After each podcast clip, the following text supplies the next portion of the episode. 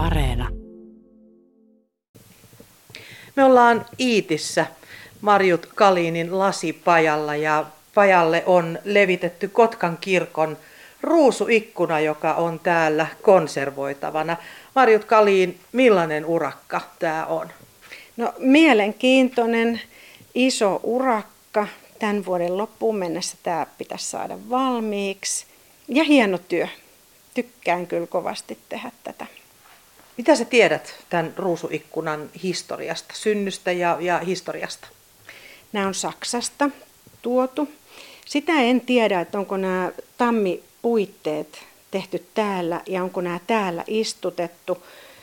Voisin kuvitella, että nämä on nämä puitteet ja lasit, lasimaalaukset kohdanneet sillä lailla, että niitä ei ole päästy sovittamaan toisiinsa, koska nämä puupuitteet on kaikki mittavasti eri kokoisia toisiinsa nähden.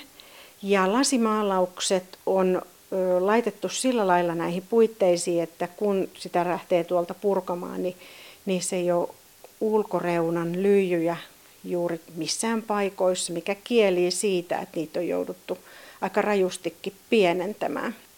Yli satavuotiaita joka tapauksessa. Juu, kyllä. Ja yleensä tässä vaiheessa, kun ne on päälle satavuotiaita tai sadan vuoden nurkilla olevia töitä, niin ne alkaa olla tosi tosi huonossa kunnossa, mikäli niitä ei ole yhtään korjailtu. No näitä on kyllä korjailtu. Voi olla, että se on kyllä auttanutkin näitä töitä, että kyllähän nämä niin kuin koossa on säilynyt, mutta tuota, kyllä satavuotias työ vaatii jo jonkun verran hoitoa. No, näitä on todella korjailtu 80- ja 90-luvun taitteessa ja ne korjaillut kohdat ne näkyy tuossa aika selvästi. Nyt sä et näitä korjaile, vaan sä nimenomaan konservoit näitä. Joo, tässä tämä alkuperäinen pyritään säästämään. Ei edes vaihdeta haljenneita laseja, mikäli se ei tuennallisesti ole tarpeellista.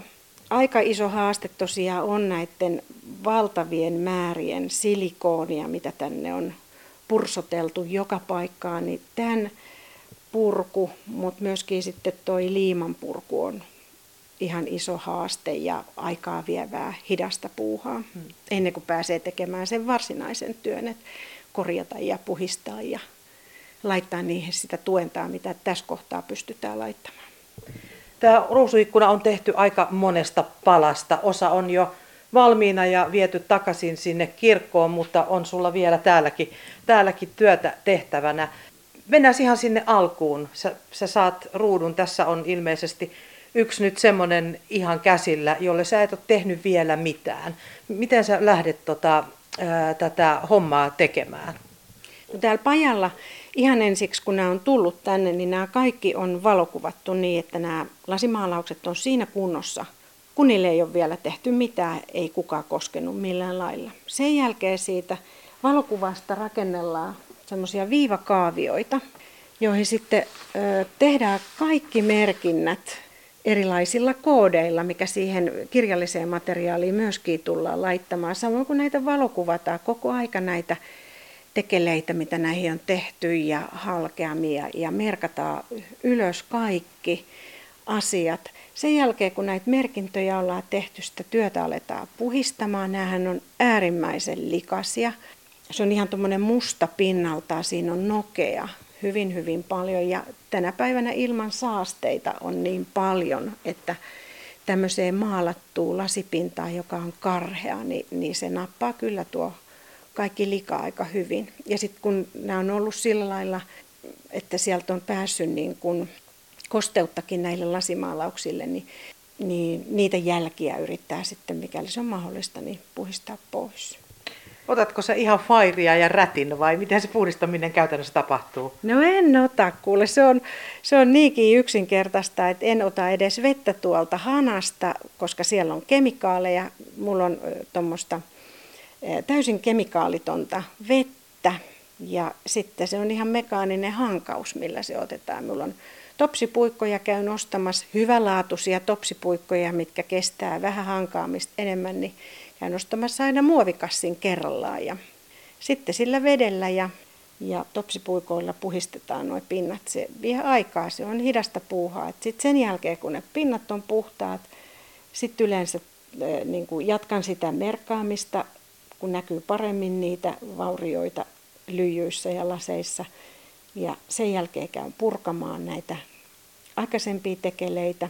Ja sitten katon sitä kokonaisuutta, että mitäs käydään korjaamaan. Että lyijyt täytyy korjata kuntoon, lasit korjataan ja, ja vaihdetaan uusiin, mikäli tarve vaatii. Että sitten maalaan uusia lasipaloja ja poltan niitä. Ja, ja sitten lopuksi vielä toi lyijyn ja lasin välinen sauma kitataan. Ja nyt se tehdään erityisen huolellisesti, kun näihin ei pysty oikein laittamaan semmoista yhdenmukaista, siistiä tukirautaa, mitkä näistä on otettu pois silloin edellisten korjailujen aikana, mutta nämä on sillä lailla isoja pintoja ja näihin ei saisi semmoista yhtenevää ulkonäköä niillä tarvittavilla tukiraudoilla, niin nyt tämä tuennallinen puoli tehdään sitten toisella tavalla. Mun on ihan pakko parata noihin, noihin pumpulipuikkoihin. Tämä työ on nimittäin halkasijaltaan, oliko se kuusi metriä? On, joo. Et voitte kuvitella, että et se, se puhistaminen pelkillä pumpulipuikoilla, niin se, se ei käy ihan, ihan nopeasti. No ei se käy. Se on, kädet on kovilla tässä työssä, että, että ihan älyttömän montaa tuntia ei pysty hankaamaakaan näin, kun tämä on tämä työmaa on nyt puolessa välissä, työt ei ole ihan puolessa välissä, siinä alku menee tietysti sit siihen valokuvaamiseen ja viivakaavioiden tekemiseen ja materiaalien hankkimiseen ja kaikkeen semmoiseen, mutta sitten kun pääsee tähän varsinaiseen työhön, niin, niin nyt ollaan niin pitkällä, että kädet on jo saanut tuta tästä hommasta, että aluksi pystyy vetämäänkin vaikka pidempään, mutta kyllä se sitten alkaa käymään. Et, et topsipuikoilla puhistetaan ja sitten on tällaisia lasikuitu, mikähän tämä on, tämä on niin kuin lasikuituharja ehkä nimeltään, jolla pystyy ottamaan sitten osittain sitä niin kuin semmoista, mitä likaa pinnassa on. Et esimerkiksi näissä on useimmiten maaliroiskeita myöskin ja viimeisiä silikooneja siitä pinnasta saa pois ja ehkä vähän sitä liimaakin. Tämä ei vaurioita sillä lailla sitä lasin pintaa, mutta mm. mitään muuta tässä ei käytetä. Sitten on hammaslääkärin, hammaslääkäriltä kaikille tuttu, kun se kaivelee hampaita, niin tämä on tämmöinen sondi, mikä on tosi hyvä. Terveisiä vaan omalle hammaslääkärille, jolta olen käytettynä näitä saanut. Palataan tähän materiaaliin vielä. Miten helppo sulla on esimerkiksi korvata materiaalia tämmöiseen työhön, joka on yli, yli sata vuotta vanha? Mm. No se on välillä ollut haasteellista.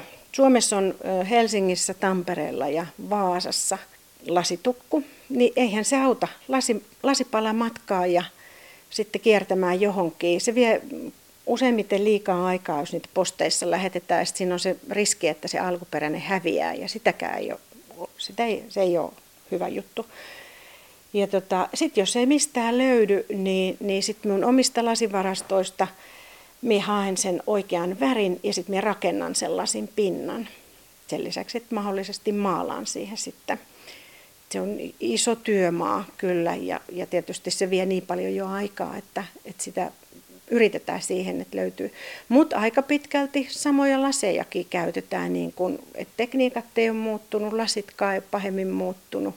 No Marit Kalin, sen lisäksi, että sä todella puhdistat ja, ja korjaat rikki menneet, niin, niin sä todella myöskin maalaat ja teet uutta, jos et pysty pelastamaan.